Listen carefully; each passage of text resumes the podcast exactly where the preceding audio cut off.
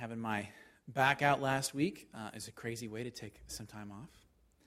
Uh, I'm still a little sore and a little tired, as maybe you can tell, but it's really good to be back with you guys. Uh, I did get to spend an awful lot of time with Netflix. And uh, so, among other things, uh, began to check out a new series on Netflix. It's actually it's not new; it's like three years old, but this is this is new for me, uh, called House of Cards uh, I heard from someone that it's uh, from someone who used to work in Washington, D.C., that it's perhaps the most realistic Washington, D.C. show that's ever been made. Um, now, they taught me in seminary I got to be careful about the TV references I make because people may go watch them and be shocked. So here's the disclaimer I'm not recommending it. It's very dark, it's not for children. So there it is. But it stars Kevin Spacey, and no one can do dark, flatline cynicism like Kevin Spacey and it's about DC. Uh, so those things go together very well. Um, so Kevin Spacey plays Frank Underwood, who is a representative from South Carolina. And he has participated in a presidential campaign. He's got a lot of foreign policy experience, and so he wrote the whole foreign policy section of the campaign, whatever you call it, was the foreign policy advisor. And so the president, who was running, you know, the presidential candidate, had promised him that he would get to be Secretary of State after, uh, after the election. So shortly after the election, this candidate wins. He's the president elect. And uh, a new staff member comes to Frank Underwood, Kevin Spacey, and lets him know that they are going to nominate somebody else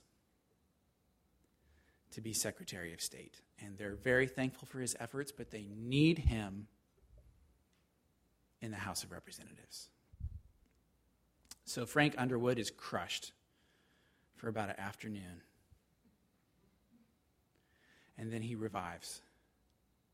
And he decides that if he's going to be thrown under the bus like this that there are no more allegiances in his life, and nothing will stop him from power and from the ability to destroy and crush everyone in his path. And so, that, which all takes place in the first 10 minutes of the first episode, really is the pretext for the entire show.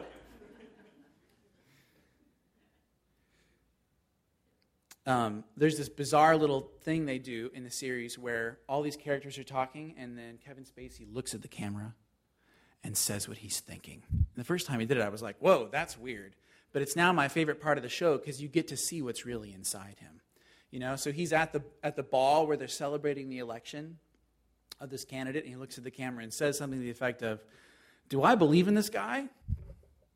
I don't know, but I know where the winds blow, and I know that he has the right smile and the handshake, and that he was going to get elected, and this was the train to which I should connect." And um, he talks a lot about the allure of power that he's a man who desires power. He is out for himself and to destroy others. It's, um, it's horrifying to watch and thrilling all at the same time. I think because there's something in all of us that is that way, that wants power and glory in that way and kind of almost wishes that we were uninhibited to the extent that Frank Underwood is so we could actually just go get it without any shame the way that he does. Our passage today is about John the Baptist, and Jesus says, speaking of power and glory, that John the Baptist is the greatest man who ever lived. He says that about John the Baptist. He's the greatest man, the greatest one who's ever been born of a woman. So, in your quest to be great, at least in Jesus' estimation, you got to come in at number three. After Jesus and John the Baptist.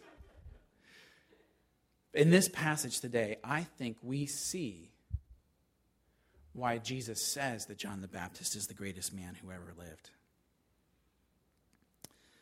Because John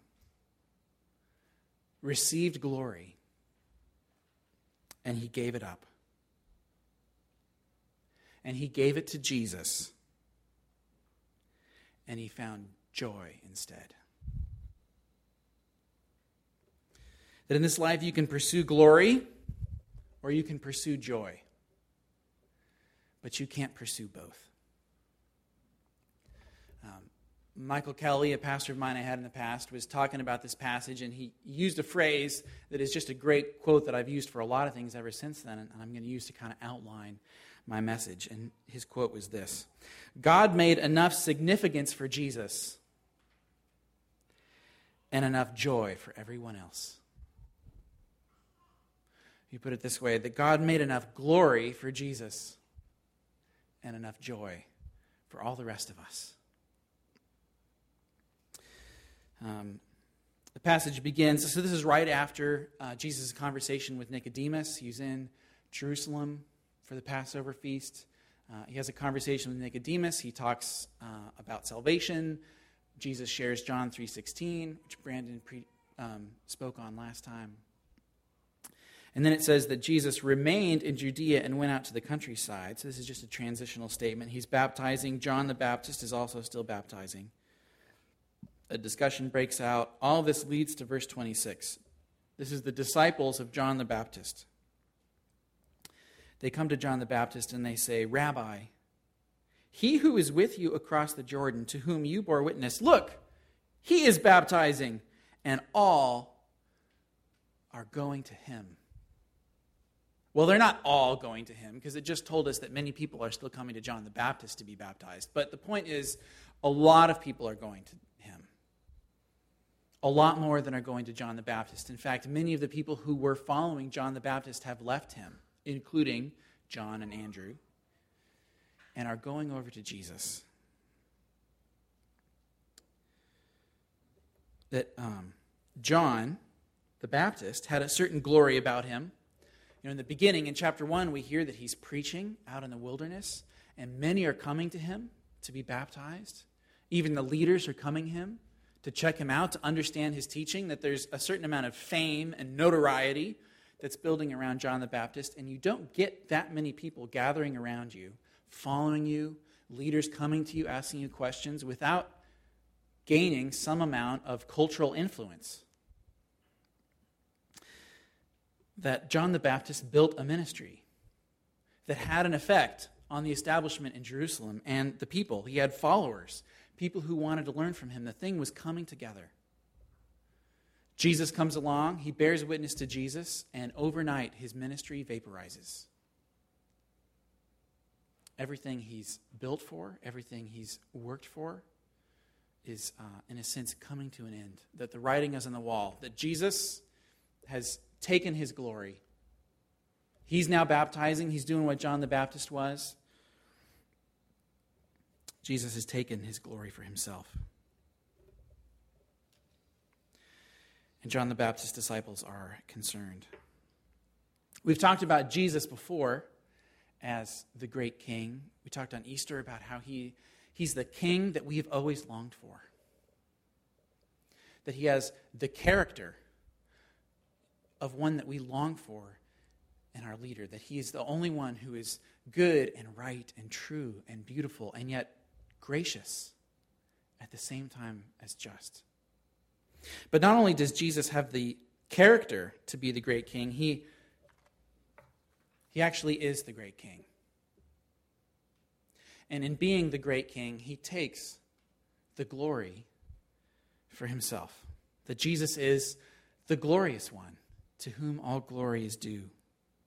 We find out in John chapter 1 that Jesus is the one who made the world in the beginning. And so, all the passages in Scripture giving praise for the glory and the majesty of creation itself go to Jesus.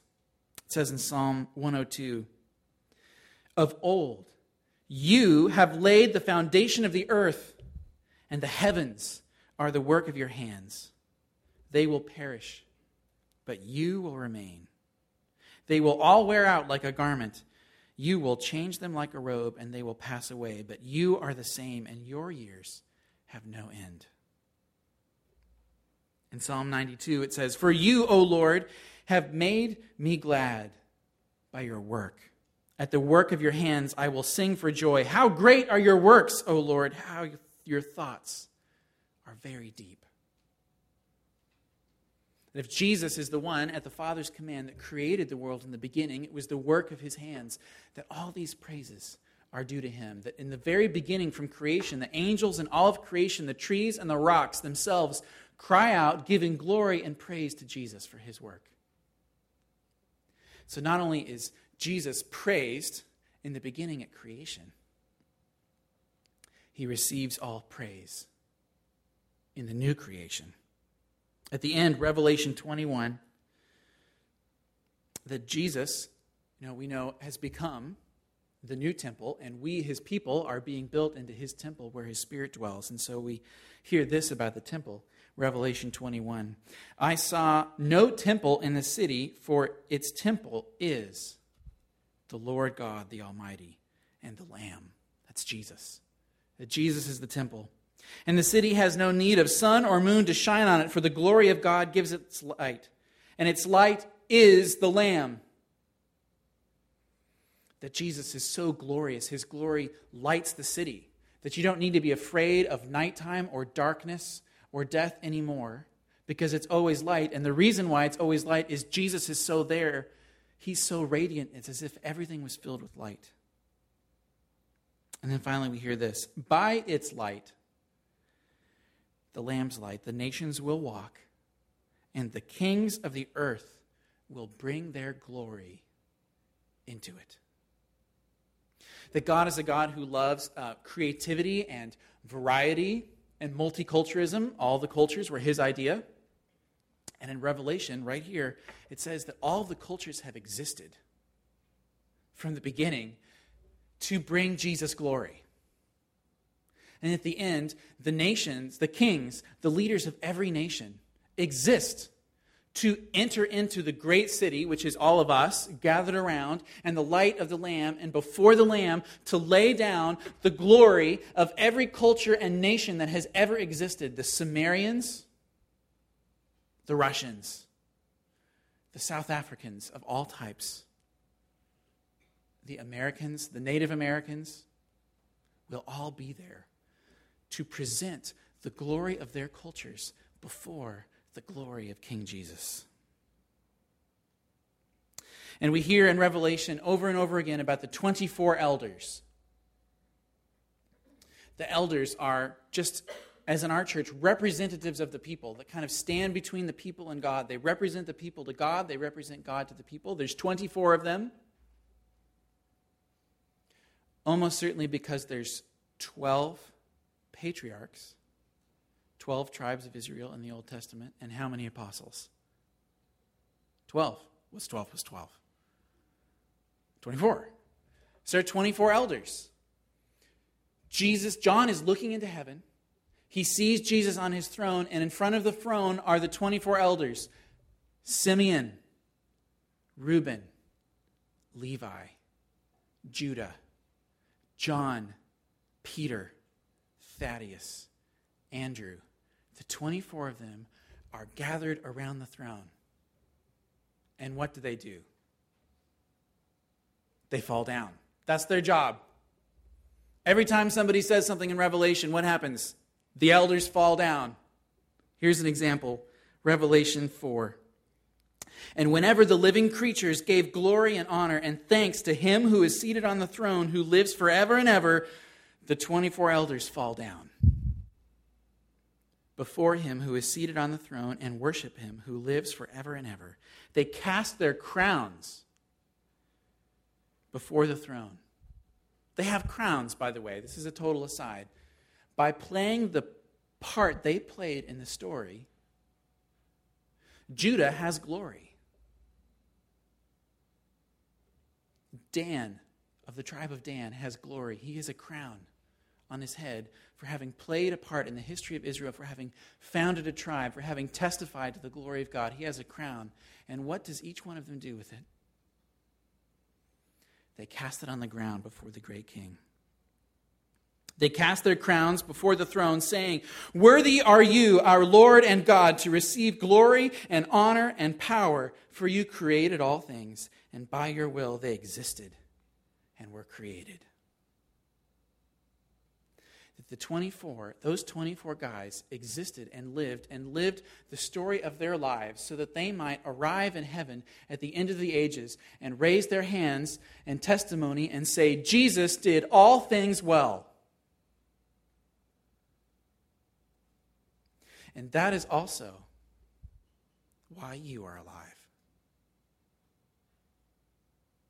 That I've spoken before about the story of each one of our lives. This is the way Jesus works. He's telling stories in time and space.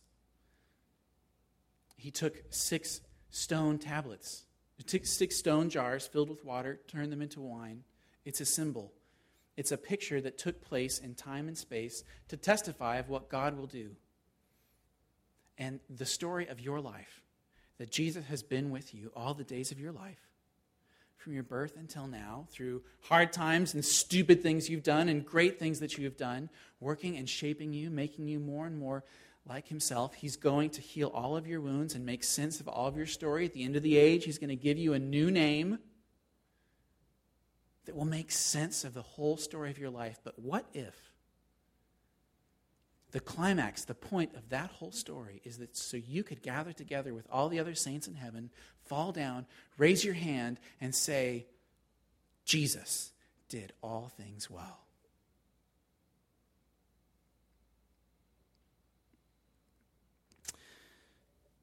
Last week was the, um, the 45th anniversary of the Apollo 13 mission this has been here a long while, you know that um, I'm an aviation geek that extends to space occasionally.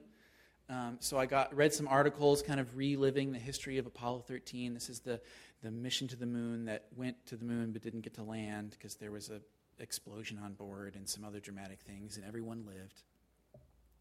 Anyway, point is, um, the guys got to the moon by riding on the top of the Saturn V rocket. They only launched it like 13 times. It's the biggest rocket that has ever been made. It had uh, three stages, not counting the command module itself. So stations, stages one and two were just to get the massive thing off of the launch pad up into the atmosphere, orbiting around the Earth. So they get up to this point, they do a couple orbits. Houston checks everything out, everything looks good. They are ready to go to the moon. NASA speak, they call this translunar injection. So you're orbiting the Earth just like the space shuttle used to do, and then stage three kicks in. You're thrust back in your seat. We are now gathering speed, breaking free from Earth's gravity. This thing rockets you out 24,000 miles an hour, faster than a bullet out of a gun. You are headed towards the moon. Nothing can stop that now. And so when stage three is done, it's done its job. Not only has the command module exited Earth's gravity. Stage three has exited Earth's gravity, but we don't need stage three anymore. So the command module detaches from stage three, and it keeps going. The stage three rocket from Apollo 10 and 11 are orbiting the sun to this day. After that, they figured they could do something more useful. They put some uh, seismometers onto the moon and so Apollos uh, 12, 13, 14, 15, 16, 17, they crashed stage three into the moon so they could kind of see how the moon shakes. Here's the point Jesus is like the astronauts, the command module. That's the important part. That we testify to him. John the Baptist testified, got him out into translunar ejection. John the Baptist, his job is done. He's headed out to pasture. No one ever cares about stage three. I bet none of you knew that they were still out there. No one cares. Because we're interested about where the astronauts are headed to the moon. And that is John the Baptist's role, and that's our role to lift up the king and to quietly head out into orbit around him.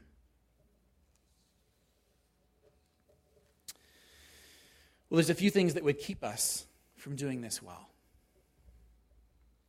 One of them is the glory of following another.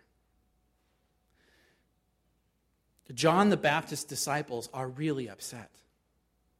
That John the Baptist is the great teacher. They came to this man, he taught them well, they received truth, they love this man. They have hitched their wagon to John the Baptist.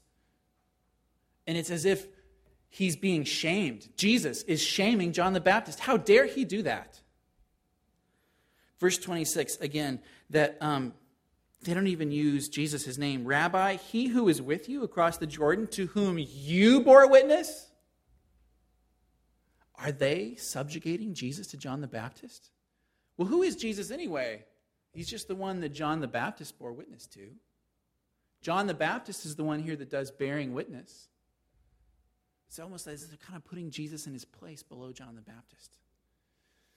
That um, when you hear good news, the word preached from any human being, there is something beautiful and electric about that. And there is such a temptation to, um, to become a follower.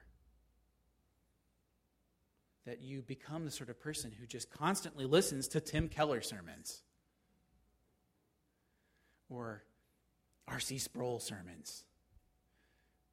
Except even those guys themselves, Tim Keller and R.C. Sproul, talk about how it's important to not listen to one, just one person. Uh, Todd Capon was at a Ligonier conference years ago, and if you've never heard of the Ligoniers, it's the ministry that exists to glorify R.C. Sproul. not really, but that's kind of what we wish it was because he organized it and he's, you know, teaching. But how many of you guys have heard of R.C. Sproul, by the way? Okay, so this is going to work. So Todd's at a Ligonier conference, and, you know, all the little guys get up to speak, and now the keynote speaker is coming up. R.C. Sproul is going to give an address to the R.C. Sproul Convention. And uh, Steve Brown, if you've ever heard of him, it's his job to introduce R.C. Sproul. He's got to do the introduction. So he gets up to the pulpit and he says, It is my pleasure now to introduce you to the greatest man who's ever lived. People all over the world for generations hang on this man's words. His words have been translated into countless languages. Lives have been impacted by his very teaching and his presence. The man is Jesus Christ. RC, would you come up here and tell us about him? It's the greatest introduction of all time at a Christian conference. But it's a good reminder to avoid the danger of becoming uh, a groupie. But there's even a greater danger and that's keeping the glory for ourselves. And John the Baptist, because he's the greatest man who ever lived, would have none of it. He answers in verse 27 A person cannot receive even one thing unless it is given him from heaven. It's a profound an amazing and a humble stance. Who, who does that? Who has their life's work and their ministry taken away from them and says, A man can receive nothing except what is given him from heaven? The Lord gave it to me, He's taken it away. And that's okay with me. A couple weeks ago, we talked about Nicodemus and how all faith begins with desperate faith. I think this is the response of someone who understood that. That if you start, if your starting point is a stance of de- desperation that we needed to repent, for the kingdom of God was coming, we needed to be saved by this man who made creation itself, who, to whom all glory is due, who came and welcomed us in. That there's an amazing freedom that comes with that just the shock that Jesus saved me. Jesus, to whom all glory is due. Why would we not give him everything? Why not? Hasn't he earned it? Isn't that what he's worth? It's in a sense to live within the way things really are, that God has everything. And it's all for Jesus. Colossians chapter 1. Everything was made through Jesus and by him and for him. And isn't it great that God and Jesus decided to share some of that with us for a little while. We get to share in everything that they have and we give it back to them. That's so great. It's the freedom of having been in need and having been saved and being in love with the glory and the beauty of the one that has greater glory. Before I went to seminary, I interned for a couple years in college campus ministry at the University of Nebraska. And um, yes, thank you for that. If you were from Nebraska, you would understand. RUF is centered in the southeast. It started in Mississippi. There's like 13 RUFs in the state of Mississippi, you know. And so it's centered around there. They have an annual summer conference where all of the college students in the whole country gather together in one place. And since it's centered in the southeast, of course, that happens in the southeast, in Panama City Beach, Florida, which from Nebraska is a two day road trip. So you drive from 15 hours from Nebraska to somewhere between St. Louis and Hattiesburg, Mississippi, and then you do a homestay with somebody, and then you drive a second day, and you get to summer conference in Panama City Beach, Florida. When we went together, of all of the RUFs, all 100 of them in the entire country, Nebraska had the highest percentage of students who went to summer conference. That when you live in Mississippi, going down to Panama City is just not that special. You know, and so I'd chat with the campus ministers there. How many you, you know, it's like Mississippi State, 400 students at the ministry. How many came to summer conference? 20. They go to the beach all the time, not a big deal. But for my Nebraska students, this was their chance to get together with other people. We brought students with us who had never seen the beach. I was delighted to be their intern and minister to them because they had a joy, not just at the beach, but at the opportunity to gather together with other Christians and celebrate, just to be together for a week, greater than anyone else. Because when you come from Nebraska, you come from a place of humility, greater than anyone else. And it was their glory that I don't think any other ministry had such cohesion, love for one another, and delight just to be present at a conference together. Just as we can have glory that we, of all people, get to be gathered together in Jesus' presence and give him our stuff. John's illustration is that of a marriage. 29, verse 29. The one who has the bride is the bridegroom. The friend of the bridegroom who stands and hears him rejoices greatly at the bridegroom's voice. Therefore, this joy of mine is now complete. I must increase. He must increase, but I must decrease. Look, one, if the image is of a marriage between Christ and his bride, the church, as it is in other places, that implies a requirement of complete fidelity between Jesus and us that we are the bride. And we are to love Him alone and to not mess around or have an affair with anyone else. That we are here to be prepared for marriage to the one with a greater glory. But also, look, John the Baptist had a ministry to testify to Jesus, and we have a ministry like him. For if you're a Christian, you are here in a certain way to bear witness, to testify to the glory of the greatest one. And just it was, it was John the Baptist's job to prepare the bride for her husband and not to get the bride to love him himself.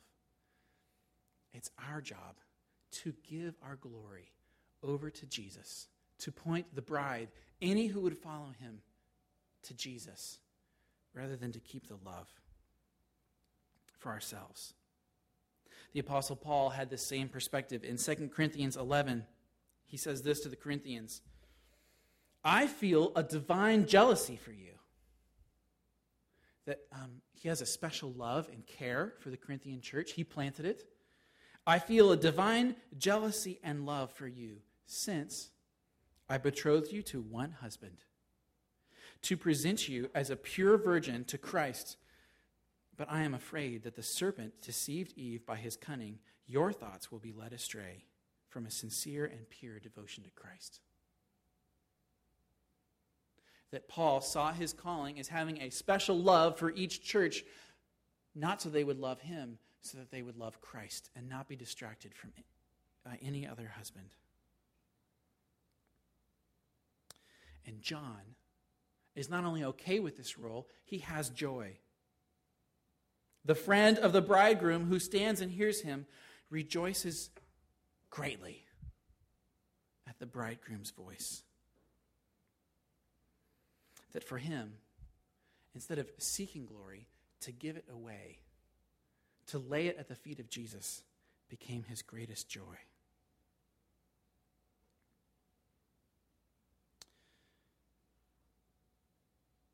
If Jesus took John's glory, he's going to take your glory too. Whatever glory that you may receive from your status, of your accomplishments at work, from your brilliant students, from the command that you earned of a ship, from the adoration of your spouse and your children. At the end of the day, Jesus will claim that as his own. That everything well that you did for which you receive glory is his work, his accomplishment. And he will receive it, he will take it for himself.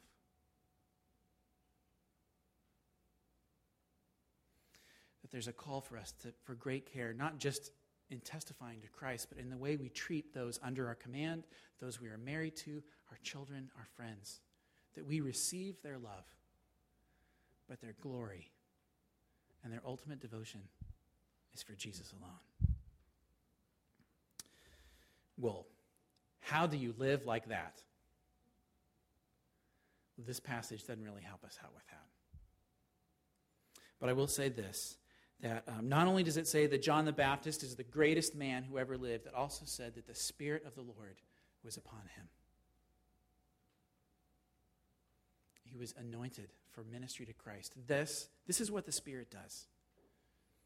And it's what He is already doing in your life, freeing you from the attachment of your own glory that you might also give it over to Christ. The John was shaped by the Spirit, and he was shaped by difficulty and the suffering of his own life.